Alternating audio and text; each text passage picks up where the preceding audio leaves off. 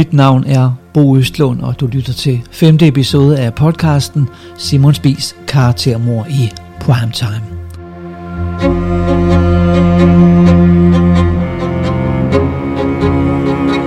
En podcast, som tryktester DR store dokumentar Simon Spies og Morgenbolledamerne.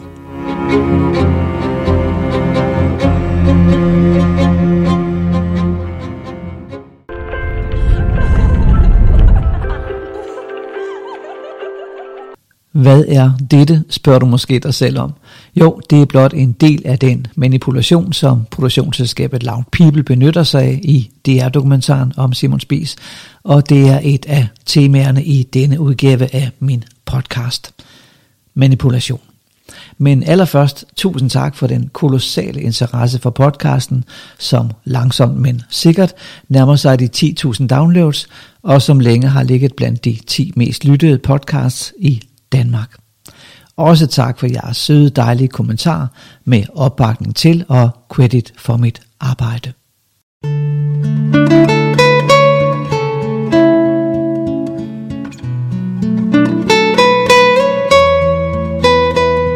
I denne 5. episode af podcasten skal vi som sagt se på de dramaturgiske virkemidler, som indgår i DR's dokumentar.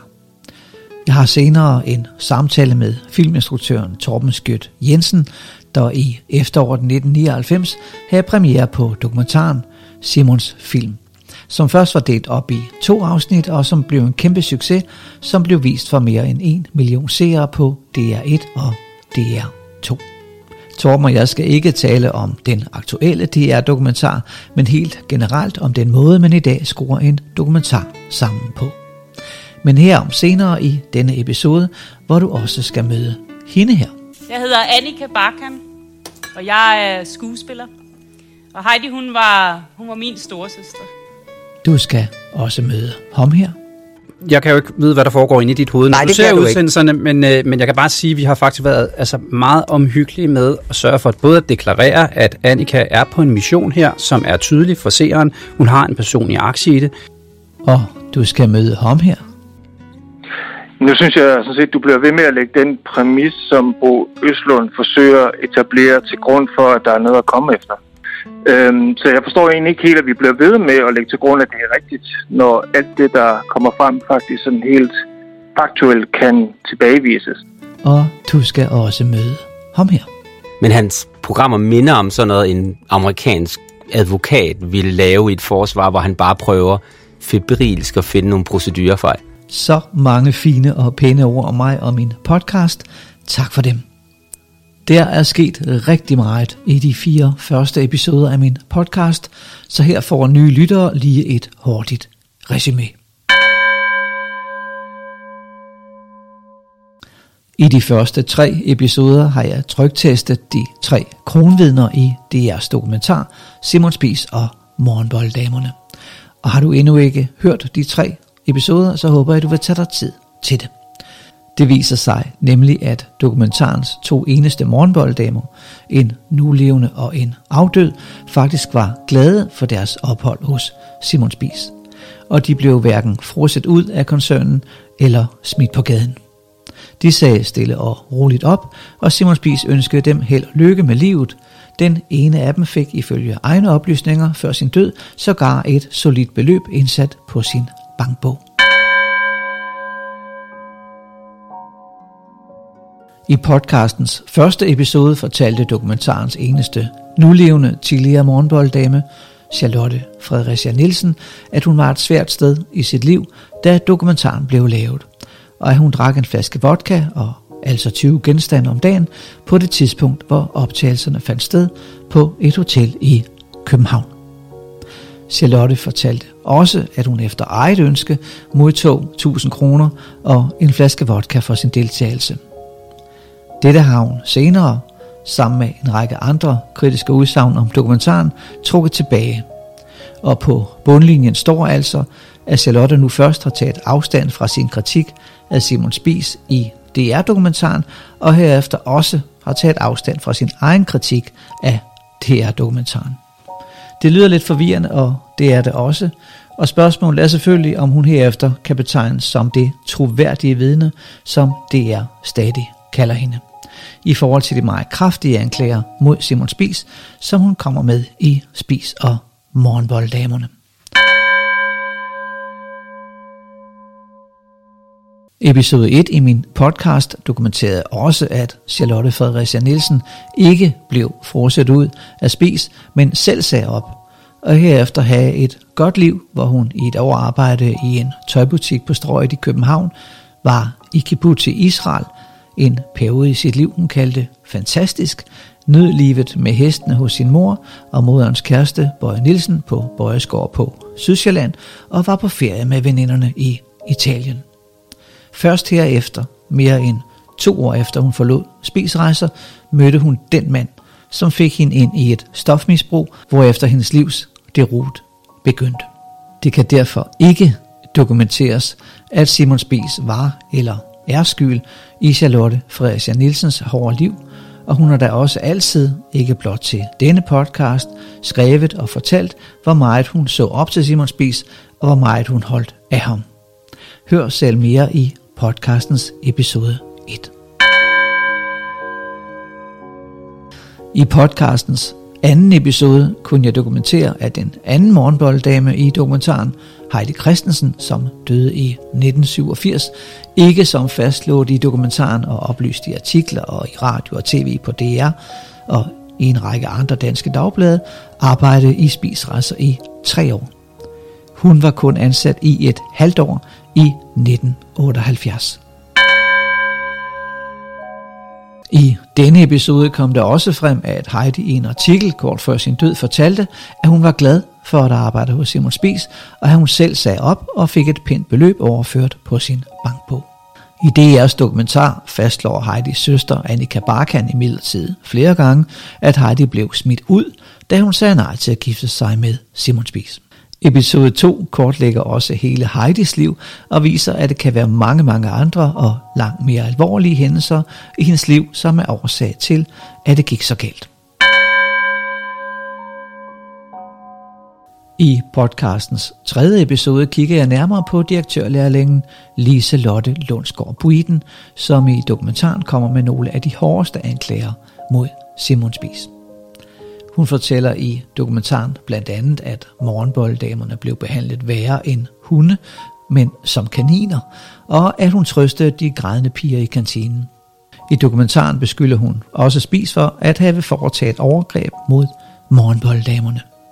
Og i P1 Morgen fortalte hun dagen efter premieren på dokumentaren, at hun reddede en ung, forældreløs, marokkansk morgenbolddame væk fra Spies, efter at pigen havde prøvet at begå selvmord. Et dusin vidner, som var ansat i Spies-rejser på det tidspunkt og som medvirkede i episode 3, fortalte, at de aldrig har hørt om eller har set Liselotte i Spies-rejser.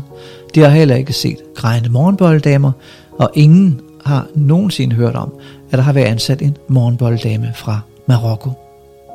I DR-dokumentaren og i en artikel i Fyns Stiftstidende er Liselotte Buiten også kommet med forskellige forklaringer på sin ansættelse i Spies-rejser. Liselotte Buiten har ikke ønsket at medvirke i denne podcast, men fortæller, at hun fastholder sine forklaringer. I 4. episode af podcasten mødte du 7 af dokumentarens medvirkende, som var overrasket over at have medvirket i en dokumentar, som de mener er meget negativ over for Simon Spies. Ingen af dem kan genkende den Simon Spies, som de selv kendte, når de ser dokumentaren. Flere giver også udtryk for, at deres udsagn er blevet klippet og brugt hårdt, så de passer ind i dokumentarens kontekst og præmis. Citat: "Hvis jeg havde vidst på forhånd, at der skulle komme sådan en udskamning af Spies ud af det, så havde jeg ikke deltaget." Citat slut, siger den ene. Og en anden siger, citat, "den er ikke lavet særlig sympatisk." Citat slut. Og en tredje fastslår, citat, "jeg havde slet ikke indtryk af, at det udelukkende handlede om at prøve at få manden ned med nakken." Citat slut.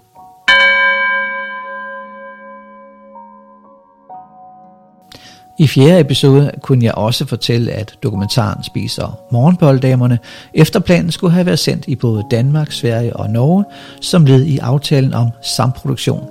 Men svensk tv har besluttet, at de af juridiske og etiske hensyn ikke vil sende DR's storsatsning. SVT, som det hedder på den anden side af Øresund, tør simpelthen ikke sende dokumentaren, da man frygter, at man ved at vise den vil krænke Simon Spies' gravfred. Michael Lækberg er programchef for Sveriges Television AB, og han har ansvaret for stationens udgivelser.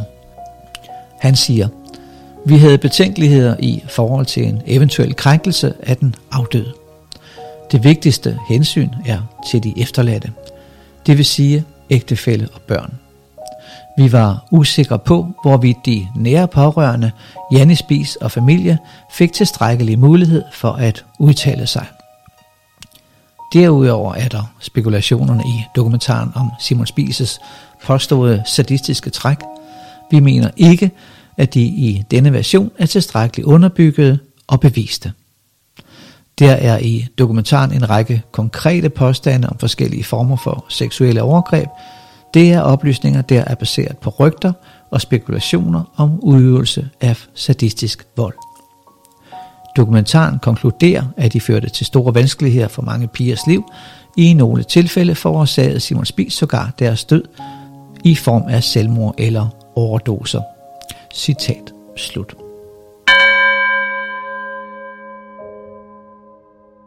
Så vidt nogle af de kritikpunkter, som jeg er kommet med i løbet af de første 4 episoder af podcasten.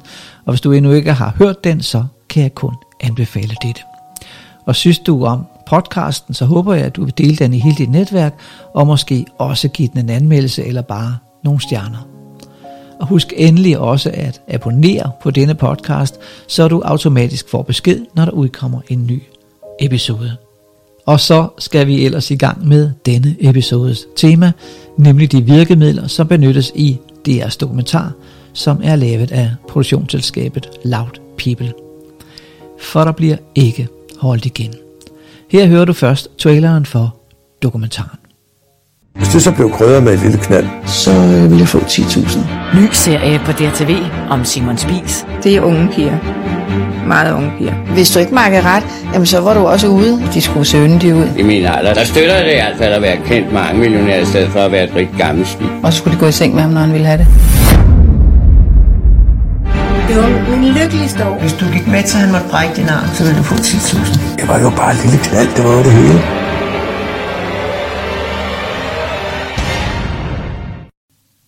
I DR-dokumentaren viser man også 6 gange et foto af den døende Heidi Christensen i sygesengen. Og det ændres til et foto af den unge 12-13-årige og raske Heidi, hvorved det insinueres, at Heidis tid hos Simon Spies var medvirkende årsag til hendes død.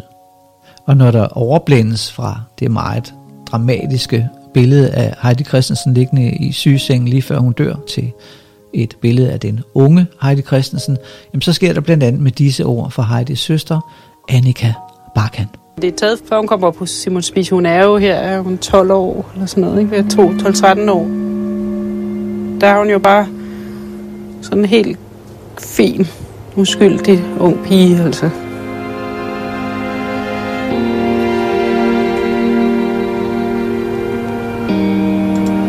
Et par år efter, at det her billede det er taget, der fik Heidi arbejde hos Simon Spies.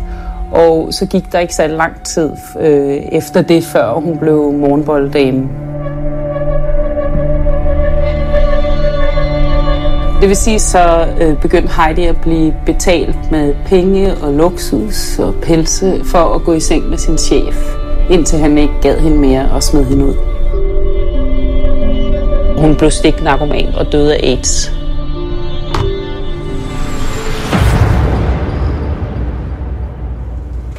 Og her skal det for en god ordens skyld med, at denne podcast i sit andet afsnit dokumenterede, at Heidi ikke blev smidt ud af Spies. Hun sagde stille og roligt op og fik som sagt et pænt beløb indsat på sin bankbog. Hvorefter der skete en masse andre ting, som var medvirkende til hendes kranke skæbne. Netop dette tema, altså overgangen mellem de 2 fotos, tog værten Marie-Louise Toksvig fat på i P1's program Tabloid, da hun kort efter premieren på DR-dokumentaren havde besøg i studiet af tilrettelæggeren fra Loud People, Sasha Senor.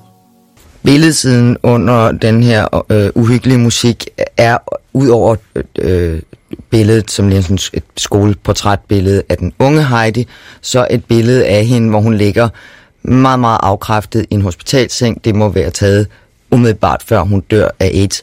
Og så toner I ligesom fra billedet af den døende Heidi tilbage til billedet af den unge, sunde Heidi. Og i den her meget kort form, Anika fortæller sin søsters historie på, så kommer det jo til at lyde som om, at der er en klar sammenhæng. Altså, først var hun ung og sund, så kommer hun ind til Spies, og konsekvensen af det var, at hun blev prostitueret, misbruger og døde af AIDS. For I dokumenteret, at der er den årsagssammenhæng? Nej, du?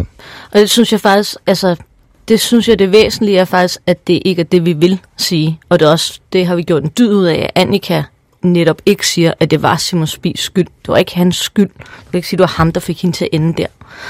Og men det er jo, som Anders lige sagde nu, jeg har også set ret koncentreret, men der er jo der er det, der bliver sagt med ordene og i speaken og i interviewene, og så er der det overordnede indtryk, man efterlades af. Og I har jo præsenteret jo også andre kvinder, det kommer vi også til senere, som også lider en krank skæbne. Så det bliver lidt sådan den overordnede fortælling, at det her var prisen for at være hos Simon Spies på den måde? Det ved jeg ikke. Det er det research, vi har fundet. Altså, det er det, der har vist, og det er det, vi kan vise. Vi kan jo ikke vise noget, vi ikke har. Der er nogle kvinder også, jeg har fundet, der er 2-3, der sådan ikke vil være med, der har et godt liv. Men vil overhovedet ikke være med. Så, men overordnet det. Set, så er... Altså så Heidis historie og det med Annikas historie, det vi sådan kalder en case story, som illustrerer en større problemstilling. Den gælder for de fleste. Jeg ved ikke med de fleste, fordi det har været så svært at finde de her mennesker. Så det kan jeg ikke... Altså, sådan nogle ord vil jeg helst ikke bruge om det.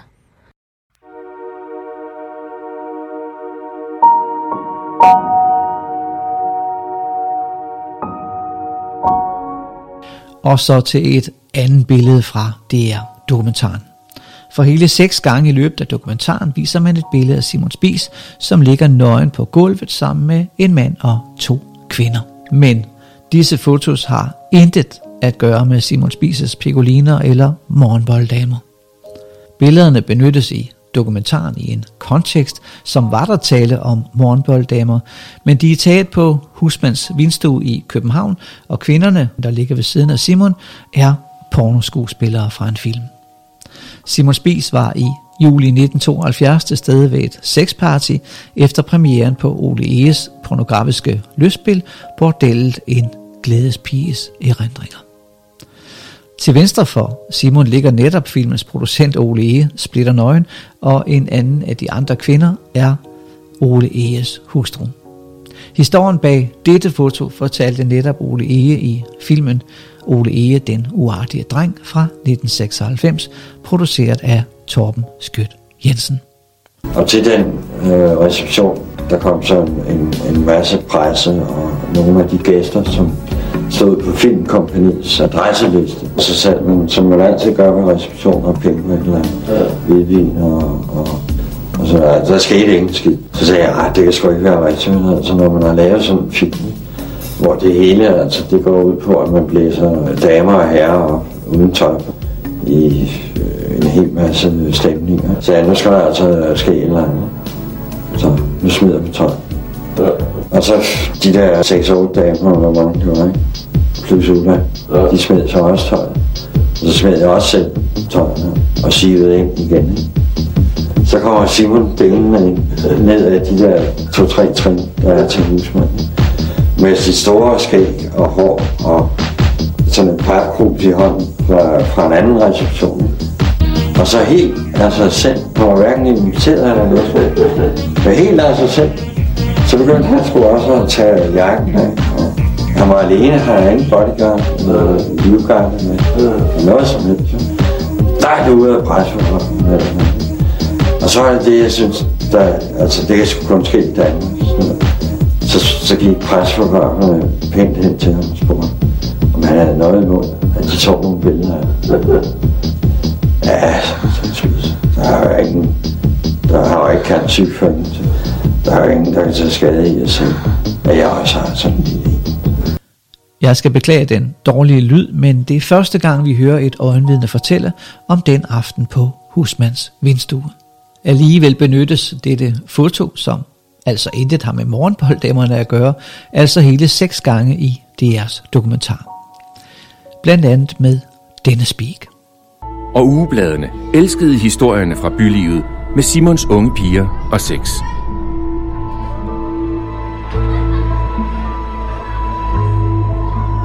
Hvis du lytter noget efter, er der også lagt unge stemmer ind under billederne, som her fra Husmands vindstue, og i DR-dokumentaren lægger Loud People, og det er konsekvent uskyldige ungpigelatter ind hver eneste gang, man ser et foto eller et videoklip af Simon Spies. Prøv at høre her.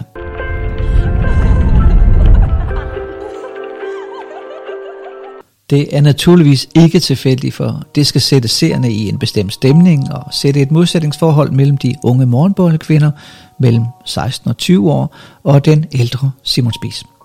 Og så består dokumentaren naturligvis også af alt muligt anden lydmanipulation, bestående af dramatisk underlægningsmusik og lige så højdramatiske lydeffekter, som er med til at sætte seeren i en bestemt stemning. Det sker for eksempel her, da Charlotte Fredericia Nielsen siger dette og klapper hænderne sammen, hvorefter vi hører lyden af en fængselscelle, som smækker i. Os, der er nede på gulvet, vi sætter os ikke ind i, hvordan det er i sekretariatet. Det ved du ikke, medmindre du kommer ind for dørene. Og døren lukker. Så ved du det. Og så er det for sent.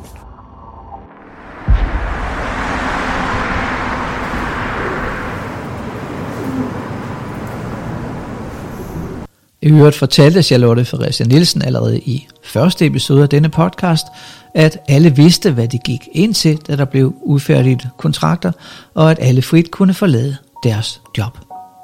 Mange af morgenbolddamerne tog sågar på indkøb på Strøget i København, eller gik i byen i København om natten, når Simon Spies var faldet i søvn.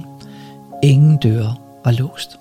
Netop temaet med manipulationen i Spies og morgenbolddamerne kiggede andre mediemagasiner også på efter premieren på DR-dokumentaren.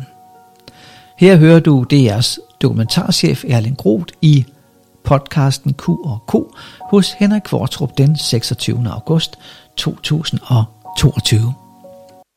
Det er et meget, meget voldsomt billede, og det er rigtigt, det figurerer blandt andet i introen til serien. Der er det dramaturgiske greb i serien, at vi følger Anika Barkan, som er Heidis søster. Lille søster. Og det er hende, der ligesom er på den her sådan, investigering. Og hun har jo et oprigtigt ønske om at blive klogere på, hvad søren var det, der skete med min søster, mens hun var en del af det her liv hos Mimersvis. Og det har hun blandt andet, fordi hun aldrig kunne tale med søsteren, fordi søsteren er død. Så hendes motivation ligger i, hvordan kunne hun ende der. Og en af de koblinger, som hun laver, og hun understreger jo åbenlyst og meget klart i interviewbilleder, at det ikke er sådan, at hun siger en ting her. Det her, det er Simon Spies' skyld, at min søster døde af AIDS. Men hun drager alligevel en... Det er meget godt, du siger det, Erling Groth, men du er også så meget en dreven tv-mand, at du godt ved, hvad det er, der sker oppe i folks hoveder, når de i en dokumentar om Simon Spies, jeg ved ikke, hvor mange gange, ser et billede af en AIDS-syg, døende kvinde, om hvem vi ved, at hun få år forinden har været morgenbolledamen for Simon Spies. Du ved godt, hvad det er for en kobling, som dine seere foretager. Gør du ikke?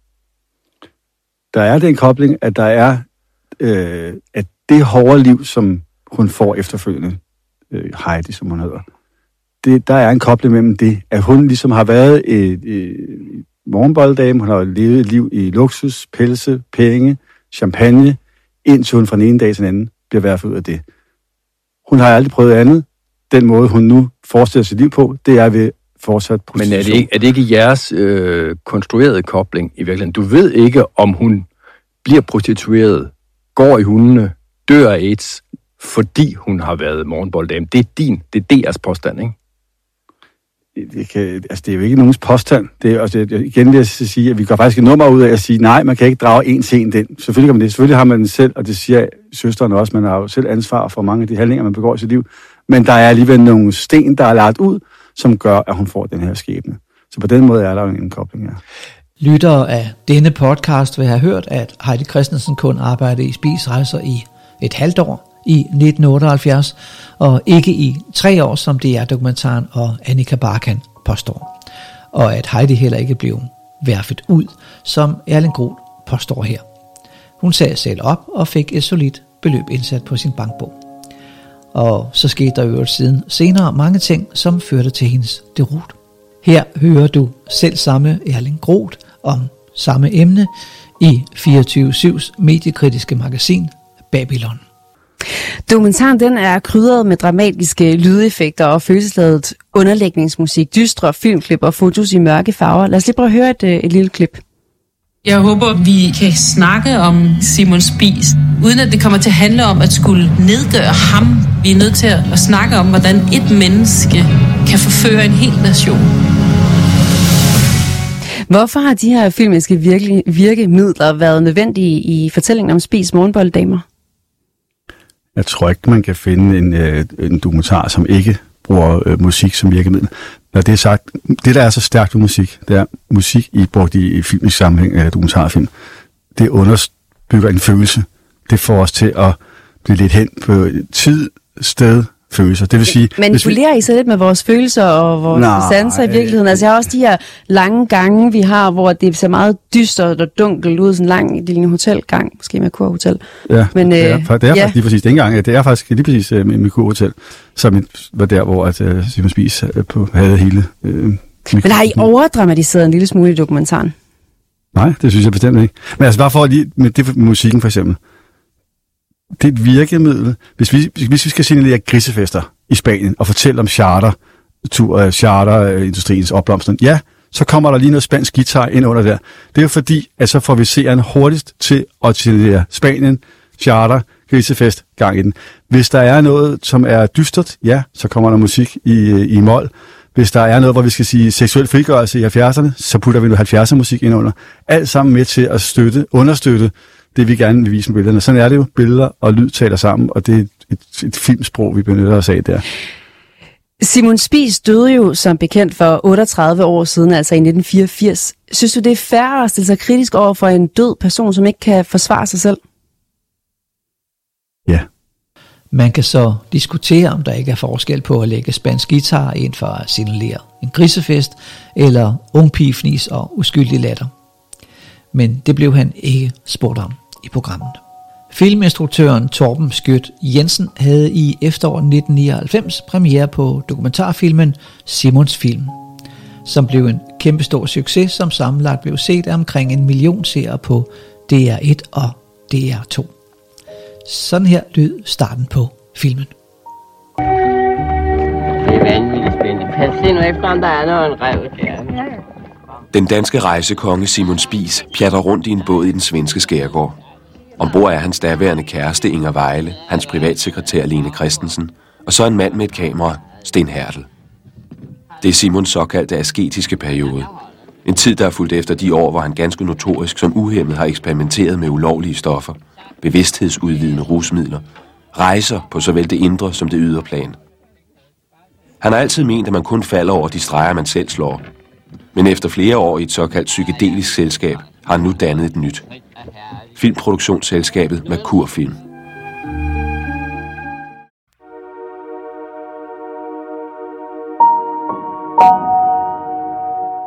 Filmen, som først var i 2 dele og senere blev klippet sammen til en lang film på næsten 2 timer, blev vist ikke færre end 17 gange i perioden 25. august 1999 til 22. februar 2005 på DR's kanaler.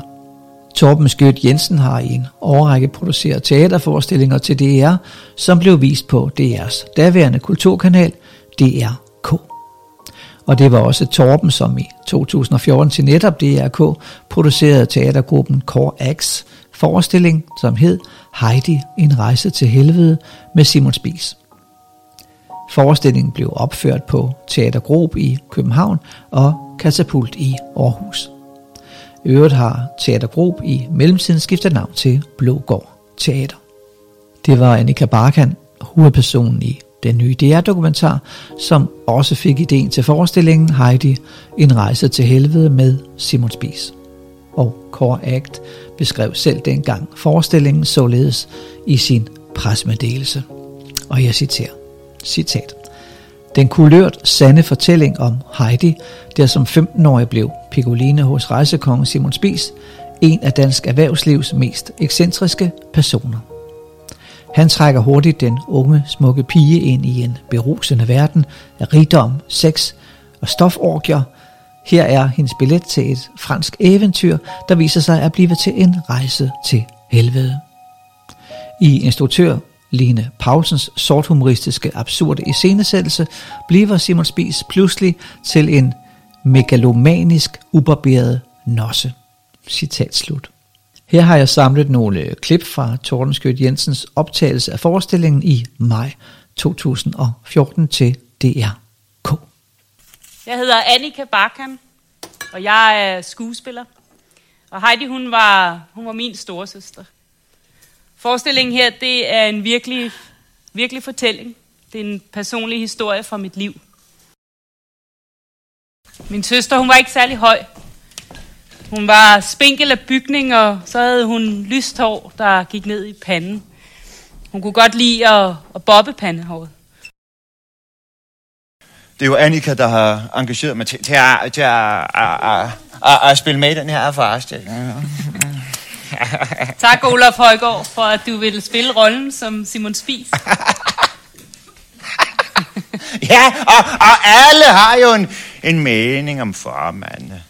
Og fiskfrikdale. Du er kommet hjem. Se Heidi. Se på hende. Heidi er kommet på besøg. Vi skal alle sammen se, hvor flot du er blevet. Vores spisprinsesse, som arbejder for Solkongen, er kommet hjem. Vi kalder ham for formanden. Åh, se, hvor flot hun er. Hvor er den smuk. Er det ægte guld? Det er en, jeg har fået. Du må gerne røre ved den. Hov, du bløder. Nå, det er ikke noget. Hvad er der sket? Jeg faldt bare. Gjorde det ondt? Nej, det er fint. Der er ikke noget. Er det en gave fra Simon? Bruger du også eyeliner? Hvad siger de andre? De må være misundelige. Du er bestemt den kønneste. Han er glad for dig, så smuk du er. Du kunne lide at slå kvinderne. Slog du også min søster? Nå, ja. Altså, de kunne jo bare sige nej. Min søster, hun gik, og da hun kom tilbage til villaen i Rungsted næste morgen, så fik hun ikke lov til at komme ind. Luk mig ind! Luk mig nu ind! Luk mig nu ind, for pokker! Luk mig ind! Luk mig nu ind, for pokker! Luk mig ind!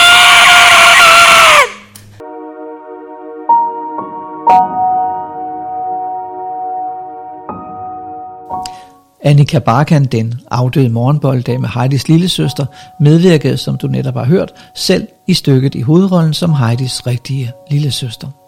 Men det, jeg valgte i deres dokumentar, Spis og Morgenbolddamerne, altså at undlade at fortælle seerne, at Anika tidligere har arbejdet intenst med stoffet, men lad seerne blive i den tro, at Anika for første gang gik på jagt efter sin lillesøsters skæbne. Men fakta er altså, at der allerede for 9-10 år siden blev researchet til forestillingen, og det havde måske været rimeligt med denne varedeklaration i en tid, hvor medierne, deriblandt DR, selv i deres kritiske forbrugerjournalistik efterlyser dette hos andre. Anika Barkan fortæller i DR's dokumentar, at hun blot er nysgerrig efter at vide, hvad der skete med Heidi. Men i stykket, som reelt er en teaterforestilling, stort set med til hendes søgen efter svar, og med de samme anklager som i DR-dokumentaren, insinuerer hun, som du netop har hørt, at Simon Spies var voldelig over for hendes søster. To ting undrer mig lidt i de klip, du netop har hørt fra teaterforestillingen. Den ene er Anikas egen beskrivelse af sin søster Heidi. Min søster, hun var ikke særlig høj. I DR-dokumentaren Spis og Morgenbolddamerne, hvor Anika Barkan og Charlotte Fredericia Nielsen sidder i Anikas køkken, hedder det sådan her. Prøv at se, her er der et billede af mig og Heidi, da jeg var helt lille. Ja, for det. Ja, det er Heidi. Det er godt. Kan du godt huske hende? Ja, jeg kan godt huske Heidi. Nå, okay. Så I har været der samtidig? Ja. Det har jeg. Jeg kan bare huske, at jeg sad tit med Heidi og snakkede. Ja, hun lyder også som om, at I har haft en del til fælles, og hun var også en virkelig en spralsk pige. Det altså, var hun. Hun var en spral i hendes lange stænger. Hun havde virkelig, kan jeg huske, nogle lange, smukke stænger. Ja, hun var en meget smuk pige. Ja, det var hun. Ja. Min forvirring, den går naturligvis på, om Heidi var lav, eller om hun havde lange stænger, som Charlotte udtrykker det. En anden ting fra teaterforestillingen, som forvirrer mig en smule, er denne scene, hvor Heidi bliver smidt på gaden af Simon Spies. Min søster, hun gik, og da hun kom tilbage til villaen i Rungsted næste morgen, så fik hun ikke lov til at komme ind. Luk mig ind! Luk mig nu ind! Men i en stor artikel i Søndags BT onsdag den 27. februar 1987, kort for sin død, forklarede Heidi således om sin afsked med Simon Spies. Hun var med Spies og hans følge i Villa Fjolle og hjemme i Rungsted, og hun oplevede det alt sammen som et eventyrverden. Brudet mellem dem kom, hævder Heidi, da Spies tilbød hende ægteskab. Illusionen om en far brast, og umiddelbart efter sagde hun sin stilling op. Spies belønnede hende for tiden hos ham med et pænt beløb på hendes bankbog. I øvrigt var Heidis søster Anika Barkan også allerede i forbindelse med teaterstykket længe før DR-dokumentaren helt klar i mailet. For 9 år siden, den 21. april 2014, sagde Anika til BT. Citat. Det var jo nærmest pædofili, for pigerne var kun børn. Hele Heidis historie er så forfærdelig og gruopvækkende tragisk og fortæller alt om det, man så igennem med dengang, fordi Spies var den mediedarling, han var. Citat. Slut. Så Anika Barkan var således ikke blot for 9 år siden med til at lave og spille hovedrollen i teaterforestillingen Heidi en rejse til helvede med Simon Spies. DR viste også denne forestilling på DRK den 19. juni 2014, hvor den i øvrigt havde 11.000 seere.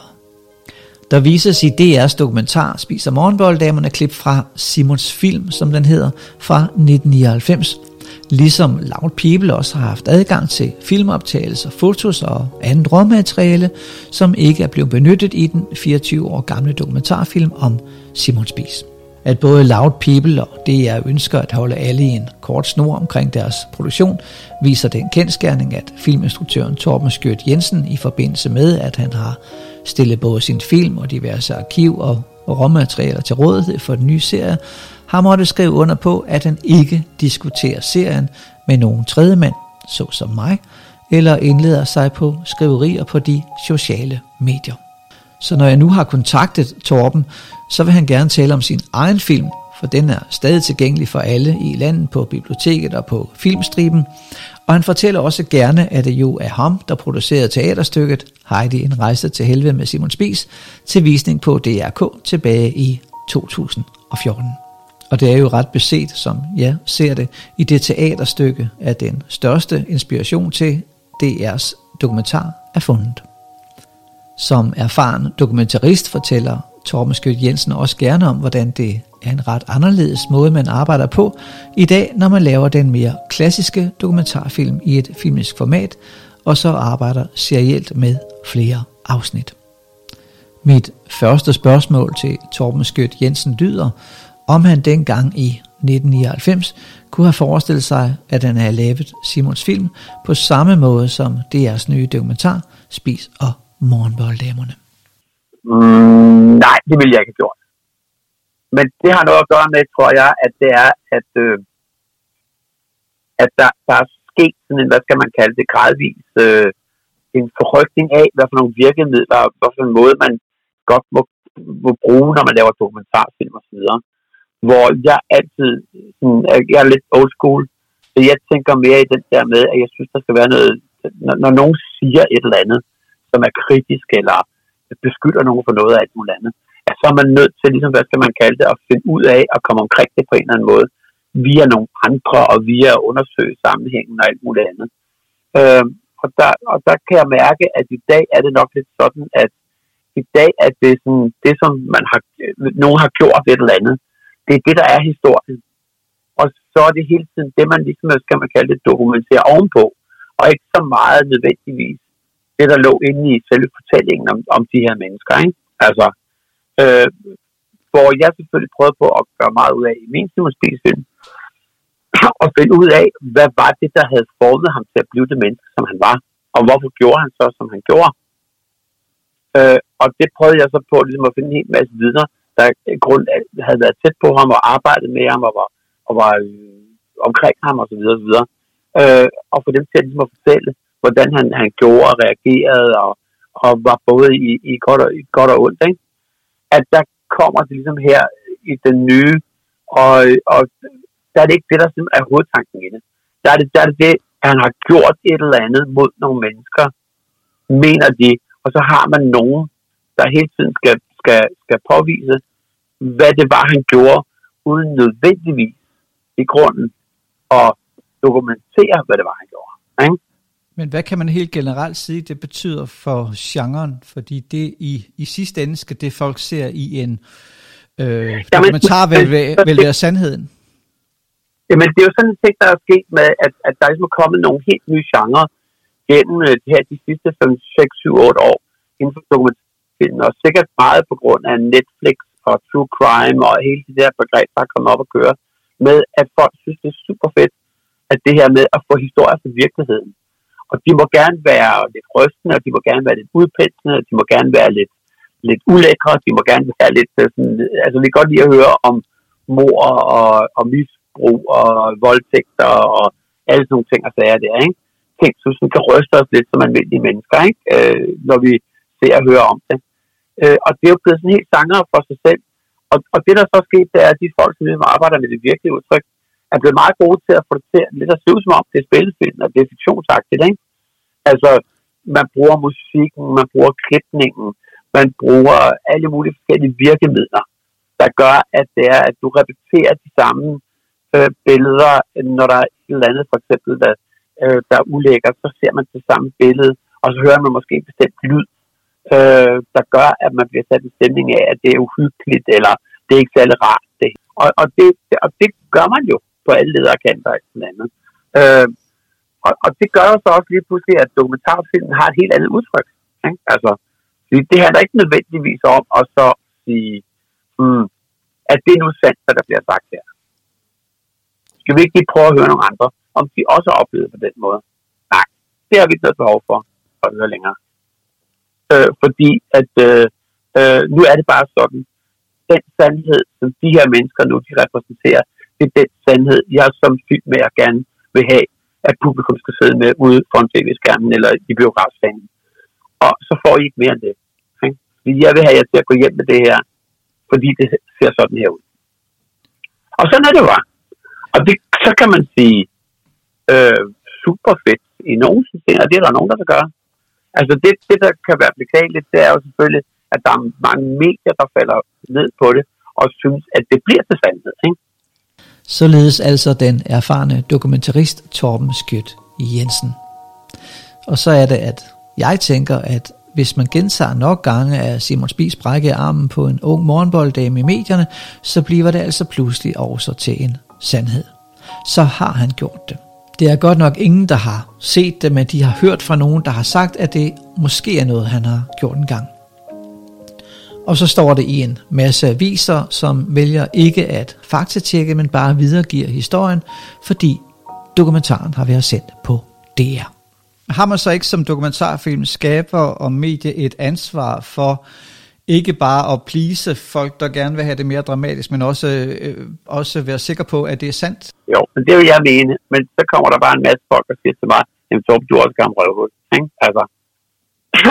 Men jeg vil så sige med det samme, altså jeg har lavet en film også med Simon Spies. Jeg ved godt, at Simon Spies var et røvhul. Jeg ved godt, at han var en liderlig gammel mand. Jeg ved godt, at han godt kunne lide unge piger. Jeg ved godt, at der var ting og sager, som jo, hvis man satte dem op i det lys, vi lever i i dag, så var det fuldstændig utilstedeligt, det han gjorde. Ikke? Men nu skete det altså bare på et tidspunkt, hvor det ikke var utilstedeligt, det man gjorde. Hvor det var helt i orden, og hvor de der unge piger, de for det meste højst sandsynligt deltog frivilligt i alt, hvad der foregik. Ikke? Der er ikke nogen, der hverken tvang dem eller gjorde et eller andet af et andet, ikke? Og hvis nogen kommer og prøver på at bilde sig ind og sige, men de passer altså ikke, de blev tvunget til det, fordi sådan var det kun, det kunne fungere på den måde. Jamen, så se på, hvad der bliver fortalt af historier om alle mulige andre ting fra den tid i 60'erne og 70'erne.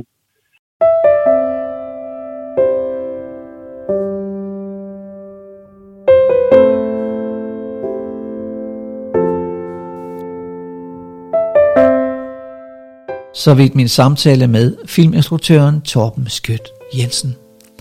Og så lidt fra min egen verden. For til sidst i denne 5. episode af min podcast vil jeg gerne fortælle, at jeg selv befinder mig i en lidt mærkelig tid, hvor jeg såmænd også på grund af mit arbejde med denne podcast oplever forsøg på at miskreditere mig og mit arbejde og min intention. En af de mest besynderlige oplevelser kom pludselig ud af det blå, da jeg fredag den 24. marts medvirkede i Henrik Qvortrups podcast Q&Q, og hvor verden pludselig lagde ansigtet i lidt mærkelige folder og sagde sådan her.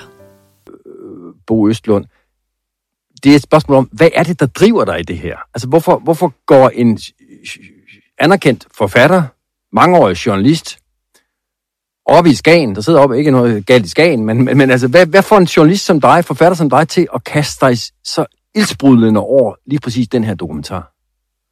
Det er ikke så ildsprudlende. Det er en stille og rolig hvilepulsdokumentar. Jamen, det gør kærligheden til mit fag. Det gør, hvis jeg ser noget, jeg tænker, det ser besynderligt ud, det her. Jeg synes, at det trænger til en undersøgelse. Så er der ikke noget mærkeligt, at du kunne have gjort det samme. Jeg kan ikke se, at det skal beklikkes, at jeg går så meget op i mit fag, jeg synes, det her, det vil jeg gerne undersøge. Jeg ved godt, det ikke er normalt, man går ind og laver en analyse af journalistisk arbejde. Det er vi jo ikke vant til i Danmark overhovedet. Og det er måske derfor, ligesom, at det bliver så problematisk for altså DR og for Loud People. Når jeg stiller spørgsmålet, så er det fordi, at jeg er faktisk stødt ind i efterhånden nogle gange i min forberedelse af det her program. Og jeg vil ikke afsløre kilder, hvad jeg lod mig ikke at gøre, men der er flere, der har sagt til mig, Bo Østlund har fået det her projekt finansieret. Han har fået det finansieret af, og nu går jeg til førstehåndskilden. Please. Har fået det finansieret af Janni Spies.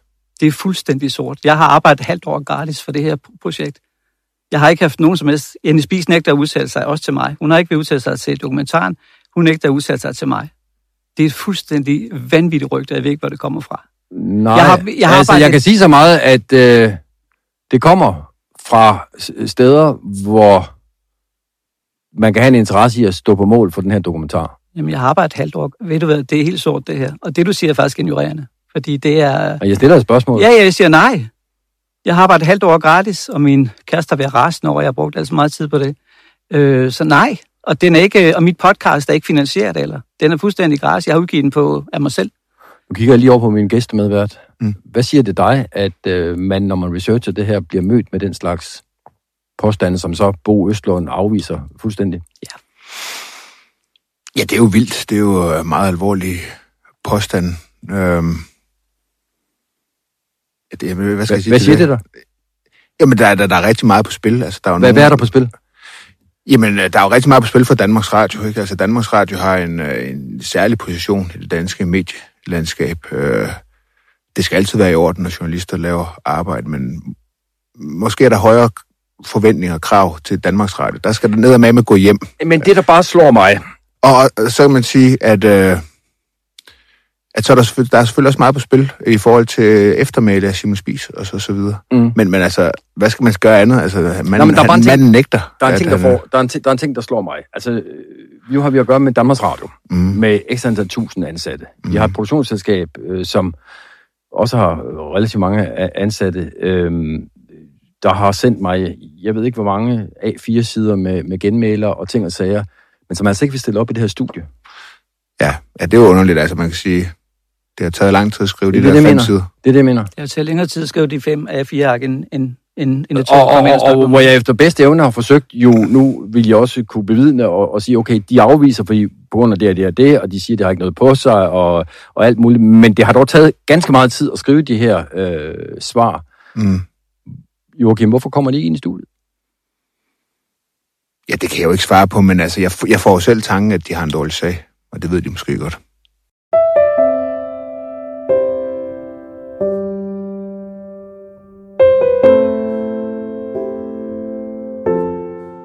Du hørte også medværten Joachim B. Olsen. Jeg kan godt høre, at jeg blev noget indigneret, men jeg har aldrig været udsat for, at nogen har født og er løbet med den slags rygter. Jeg har også hørt, der fortælles historier om, at jeg skulle bo i en campingvogn, hvad der så ender galt med det, men det er alt andet lige mærkeligt at blive beklikket på sin faglighed ved hjælp af rygter og smedekampagner. Hvor rygtet om, at Janni Spies skulle have betalt for mit arbejde med denne podcast stammer fra, og hvem der synes, det er spændende at sende det videre, det ved jeg ikke, men dine gæt er lige så gode som mine. Jeg har jo faktisk bare tilladt mig at kaste et kritisk blik på en dokumentar lavet af produktionsselskabet Loud People og sendt af DR, og jeg forekommer undervejs i denne podcast med en meget åben research, som alle kan faktatjekke. Alle mine kilder står frem og fortæller med navn, og alle artikler citeres med præcise kildeangivelser. Så det er lige til at faktatjekke. Modsat DR's dokumentar, som jeg mener for en stor del består af udokumenterede rygter, påstande og spekulationer. Og samme holdning har Svensk TV, STV, altså også, for de har som sagt besluttet, efter samråd med stationens advokat og dens rådgivende jurister og den etiske afdeling, at de ikke vil sende DR's dokumentar, da de frygter, man gør sig skyldig i ærekrænkelse af en afdød ved at sende den. Samme skrubler har DR altså ikke selv, selvom det i DR's etiske regelsæt hedder således, og jeg citerer, citat, afdøde personer er også beskyttet mod ærekrænkelser. Når der bringes udtalelser fra medvirkende, som kan opfattes som ærekrænkende, skal DR være ekstra påpasselig med forelæggelsen af faktuelle oplysninger for de berørte personer eller virksomheder. Citat slut. DR's værdier beskriver endvidere således. Citat. DR's etik er baseret på DR's værdier. Kolon. Troværdighed, uafhængighed, alsidighed, mangfoldighed, kvalitet, kreativitet, åbenhed og ansvarlighed. DR's medarbejdere skal altid først og fremmest lade sig styre af disse værdier. Vi lægger afgørende vægt på grundig research, hæderlighed og ordentlighed i programarbejdet. Vi taler ikke mod bedre vidne og har ikke skjulte dagsordner. Citat slut. Denne podcast, som du lytter til nu, har i øvrigt fået så stor opmærksomhed i medierne, at den inden for den forgangne uge faktisk var temaet i de to største danske podcasts, som handler om medier. Først i Henrik Qvortrups og Ekstra Bladets Q&Q, som du allerede har hørt et klip fra, og for få dage også i PR's eget mediekritiske program Tabloid, som havde mit podcast på programmet, da de i fredags den 31. marts skulle diskutere de problemer, som jeg har påpeget. Det var lykkedes verden, Marie-Louise Toksvig, at få både Loud Peoples direktør, Laura Bjerre Eriksen og DR's chefredaktør, Thomas Falbe, til at stille op. Men ingen af dem mente, at der er nogen som helst problemer med DR's dokumentar Spies og Morgenbolledamerne. Til gengæld var og er der en hel masse problemer med den podcast, som du lytter til her. Og problemer med mig.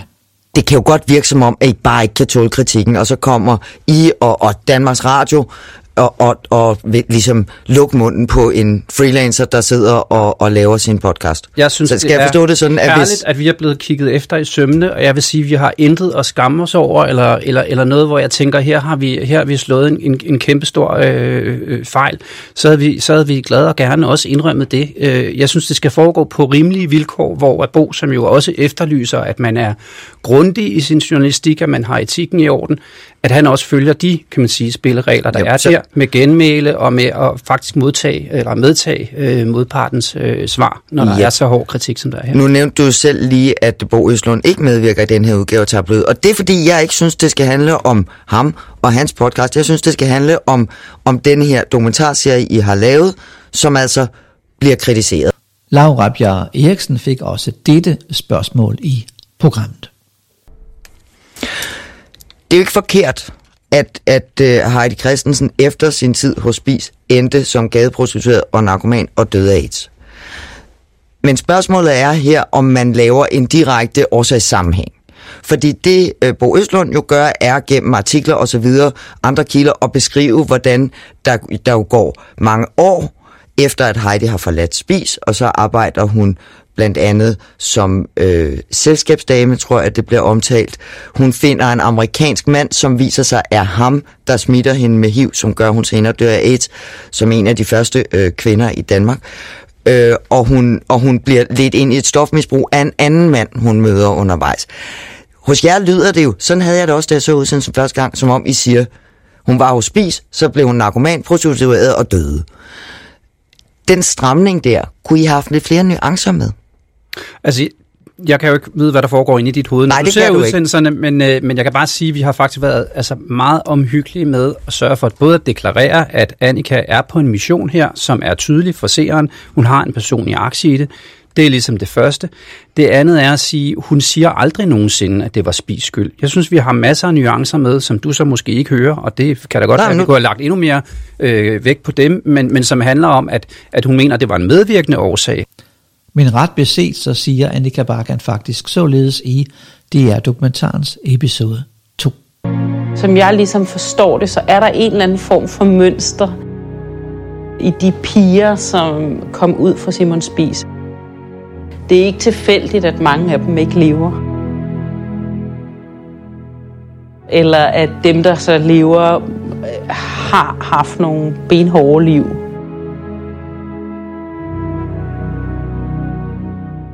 Her hører jeg måske ikke helt de mange nuancer, som Laura Bjerre Eriksen nævner, og i forhold til den klare varedeklaration af, at Anika Barkan er på en mission, som Loud People-direktøren kalder det, så undrer det mig, at man ikke i dokumentaren med et ord nævner, at Anika i 2014 stod bag og havde hovedrollen i teaterstykket, som jeg nævnte før. Et teaterstykke med samme tema og med de samme anklager mod Simon Spies. Det havde i min bog været en klar og tydelig varedeklaration. Men det er som i resten af denne podcast op til dig, kære lytter, at konkludere, om du er enig eller uenig i min kritik. Fakta er dog, at teaterforestillingen ikke nævnes med et ord i DR's dokumentar. Også DR's chefredaktør Thomas Falbe medvirker i P1-programmet Tabloid, og han giver heller ikke meget for mit arbejde med denne podcast og de problemer med DR's dokumentar, som jeg har i tale sat efter et halvt års research og mere end 5 timer med mere end 20 forskellige medvirkende spisansatte fra den periode, som DR-dokumentaren beskriver. Og det er jo på den måde heller ikke bare mit arbejde, som Thomas Falbe afviser, men reelt også alle de udsagn, som disse mennesker kommer med i denne podcast. Og derfor afviser han faktisk også den kritik, som kommer fra en lang række af DR's egne kilder, nemlig 8 af de medvirkende i DR-dokumentaren. Her hører du Thomas Falbe i Tabloid. Hvordan har du det med, at der bliver rejst en så vi kunne sige bredspektret kritik af et DR-program, som vi har hørt her fra Bo Østlund? Nu synes jeg sådan set, du bliver ved med at lægge den præmis, som Bo Østlund forsøger at etablere til grund for, at der er noget at komme efter. Og det synes jeg, at Laura Bjerre sådan punkt for punkt meget grundigt har redegjort for, at det er faktisk lidt svært at få øje på. Og den opfattelse, den deler jeg jo sådan fuldstændig i forhold til det faktuelle. Og det er jo noget, vi er i tæt dialog om med Laura Bjerre og hans firma, både undervejs i produktionen og efterfølgende, efter vi har publiceret. Så jeg forstår egentlig ikke helt, at vi bliver ved med at lægge til grund, at det er rigtigt, når alt det, der kommer frem, faktisk sådan helt faktuelt kan tilbagevises. Det er bare for at svare på det konkrete. Så det synes jeg er lidt underligt, at du bliver ved med. Nå, men det prøver jeg, det synes jeg, der er... Det andet er sådan helt principielt, det er jo, at vi har jo et udgiveransvar. Og hvis der er noget, vi tager alvorligt, så er det klager, og især klager for medvirkende. Altså folk, som optræder som kilder eller eksperter, som efter vi har publiceret henvender sig med en konkret klage. Det er faktisk noget, vi tager meget alvorligt. Og der er det jo bare for at gentage det, som Laura Bjerre lige har fremført, så har vi ikke modtaget nogen henvendelser, nogen klager over medvirkende i Spies og Morgenbolledamerne. Så der er jo ikke rigtig noget, vi har kunnet reagere på. Vi har svaret på Bo Østlunds mange henvendelser på Facebook, i aviser og direkte mails. adskillige gange faktisk, siden de udkom i august sidste år. Og det bliver bare ligesom ved med at blive etableret som noget, der er rigtigt, selvom vi punkt for punkt jo i dialog med Loud People kan tilbagevise de her anklager, der bliver fremsat. Måske er det bare mig, som er langsom, men jeg har faktisk ikke set eller hørt, at Loud People eller DR har tilbagevist en eneste af de mange konkrete problemer, som jeg har påvist med denne podcast. Da jeg for snart længe siden før premieren på denne podcast spurgte DR's chefredaktør Thomas Falbe om en kommentar til, at Charlotte Fredericia Nielsen fortalte, at hun drak en flaske vodka og altså 20 genstande, da hun blev interviewet til DR-dokumentaren, og derfor var at regne som en følsom kilde, så lød hans korte skriftlige svar: Vi udtaler os ikke om de medvirkendes helbredstilstand. Og så var den del af en vigtig debat jo ligesom lukket ned.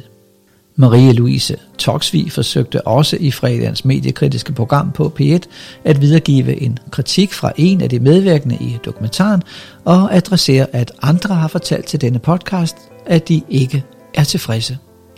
Hør her verdens spørgsmål og Laura Bjerre Eriksens svar. Jeg talte med en af de andre medvirkende i går, som også blev rasende, da programmerne løb over skærmen, og gav udtryk for, at hvor budet havde været, vi vil gerne skildre livet i og omkring Simon Spies på godt og ondt, så var resultatet alt det onde. Og altså vældig utilfreds med den opfattelse af netop, at man for eksempel giver Simon Spies i gåseøjne skylden for Heidis videre skæbne. Så der er i hvert fald et andet menneske end mig, der har set det på den måde. Og det var en, der var der. Ja, og der kan jo... Altså, det er en, der er med... Jeg skal bare forstå, at det er en, der har medvirket i vores program. Ja, eller? Okay. Ja. Altså, der og som også har talt med Bo Østlund. Og det er selvfølgelig ked af at høre. Jeg vil bare sige, at vi har ikke modtaget en eneste henvendelse fra nogen af vores kilder, efter udsendelsen har været sendt. Og det selvom vi faktisk har gjort os ret stor anstrengelse for at skrive ud, også da debatten var jo allermest hæftig i dagene efter programmerne var bare rullet over skærmen og sagt... Vi er klar over, at der foregår en ret hæftig debat. Hvis I har brug for at kontakte os, så står både vi og DR til rådighed, og man kan henvende sig til deres presseafdeling, hvis man har brug for vejledning i forbindelse med det. Så vi har bare ikke hørt fra nogen, så det er nyt for mig. Men jeg er jo med på, at debatten bagefter har kommet til at handle rigtig meget om det spurgte jeg faktisk den pågældende medvirkende om, og sagde, kan det være debatten efter, og de reaktioner, som måske også er kommet fra ens familie osv.,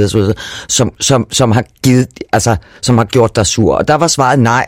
Det var at sidde og se det på fjernsynet og tænke, det var ikke det, jeg sagde ja til at medvirke til. Mm. Og i forlængelse af det, altså Bo Østlund siger jo i sin podcast, at han har talt med 7-8 af de i alt 15 medvirkende i jeres programmer, som overfor ham giver udtryk for, at de er utilfredse med klipningen eller måden det er brugt på osv.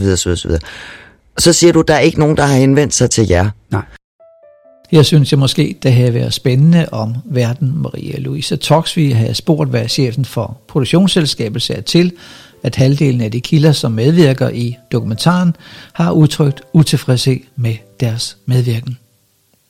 Men svarene fra Laura Bjerre Eriksen og Thomas Falbe kan jo tyde på, at både Loud People og DR først mener, at et problem eksisterer, når folk selv kontakter produktionsselskabet og DR.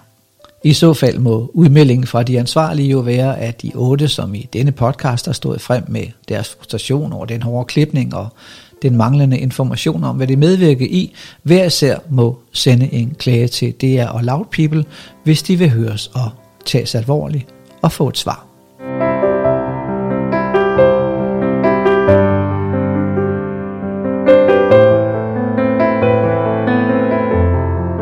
Og så skal vi også lige runde tabloidudsendelsens kuriøse og noget mærkelige indslag, nemlig den såkaldte medvært Michael Jeppesen, som i det aktuelle program så det som sin opgave som overdommer at forsvare både Loud People og DR, og endda flere gange afbrød Toksvig, da hun forsøgte at stille sine kritiske spørgsmål. Jeg har egentlig besluttet at forbigå manden i tavshed, men jeg har fået så mange henvendelser fra farvede lytter af P1-udsendelsen, at det alligevel skal med her i denne podcast. Folk undrer sig meget over, at Marie-Louise Toksvig i en udsendelse, hvor DR endelig skulle se kritisk på sin egen Spies-dokumentar, inviterede en person, som sagde og forstyrrede verdens arbejde, og fortsatte Loud Peoples og DR's arbejde med at kaste kritikken tilbage på mig og denne podcast og drukne alt i proces og togslør, i stedet for at forholde sig til Spies-dokumentarens åbenlyse problemer. Michael Jeppesen startede med at fortælle, at han ikke har set hele DR's dokumentar.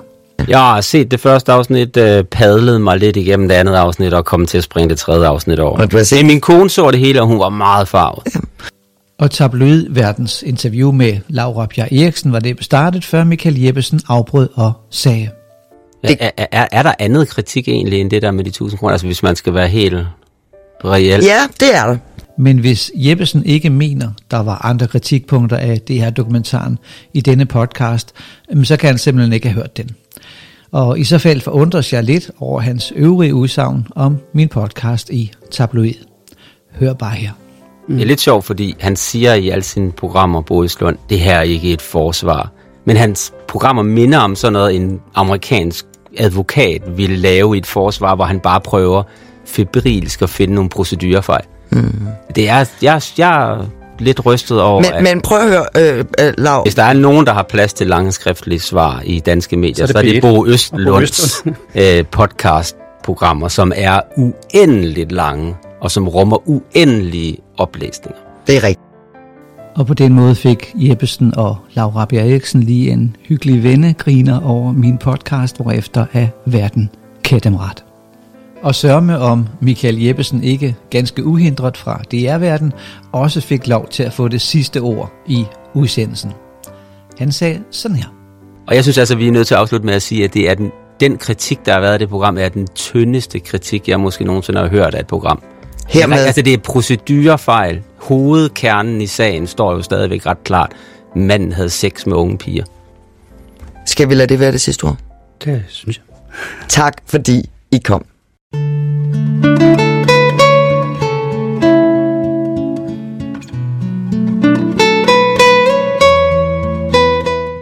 Det er jo ret vildt, at det er det besynderlige citat, der i P1-lytternes bevidsthed får lov at stå tilbage om denne podcast. Så herfra, selv tak og tak for kaffe.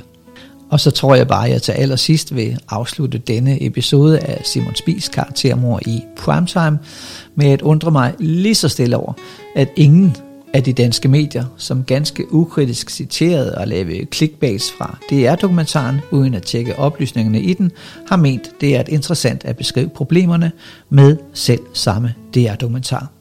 Og stille de ansvarlige de selv samme spørgsmål, som jeg rejser i denne podcast.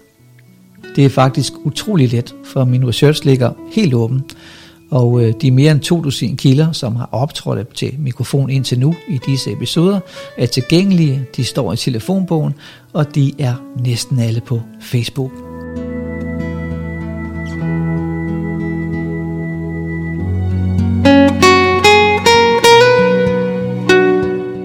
Måske kunne det hjælpe på Loud Peoples og deres lyst til at svare ved spørgsmålene, som rejses i min podcast, stilles af andre end mig. Men er bare en af landets øvrige 18.000 personer, som har et pressekort i sin pung. Sæt i gang.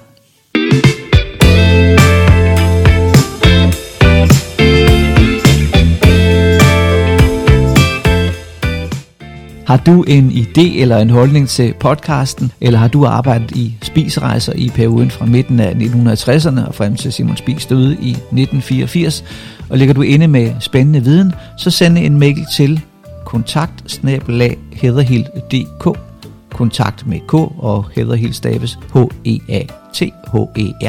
HEDERHILL@hederhild.dk, eller skriv en besked på den Facebook-side, hvor du også vil kunne se masser af det materiale, som henvises til i podcasten. Facebook-siden hedder, som podcasten du lytter til, Simon Spies - karaktermor i Primetime. På Facebook-siden vil du også kunne se en masse artikler og dokumenter og fotos, samt en masse ekstra bonusmateriale produceret som små filmklip. Så giv siden et like og sørg for at få besked, når der sker nyt på den.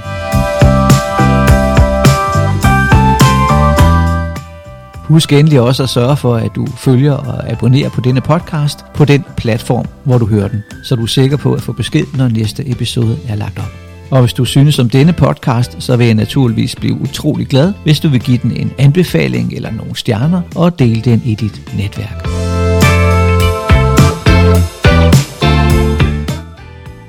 Du hørte i denne episode klip fra Spis og Morgenbolledamerne, produceret af Loud People for DR. P1's mediekritiske program Tabloid. Dokumentarfilmen Ole Ege, den uartige dreng, produceret af Torben Skjødt Jensen. Mediepodcasten Q&Q, produceret af Henrik Qvortrup for Ekstrabladet. 24/7's mediemagasin Babylon. Simons Film, instrueret af Torben Skjødt Jensen og produceret af Sten Hertel og Company i en koproduktion med DRTV. Heidi, en rejse til helvede med Simon Spies, produceret af Torben Skjødt Jensen og posteditor TV og film for DR. Simon Spies karaktermor i Primetime er produceret og tilrettelagt af Bo Østlund, og det er også mig, som her siger tak for interessen. På gensyn og fortsat god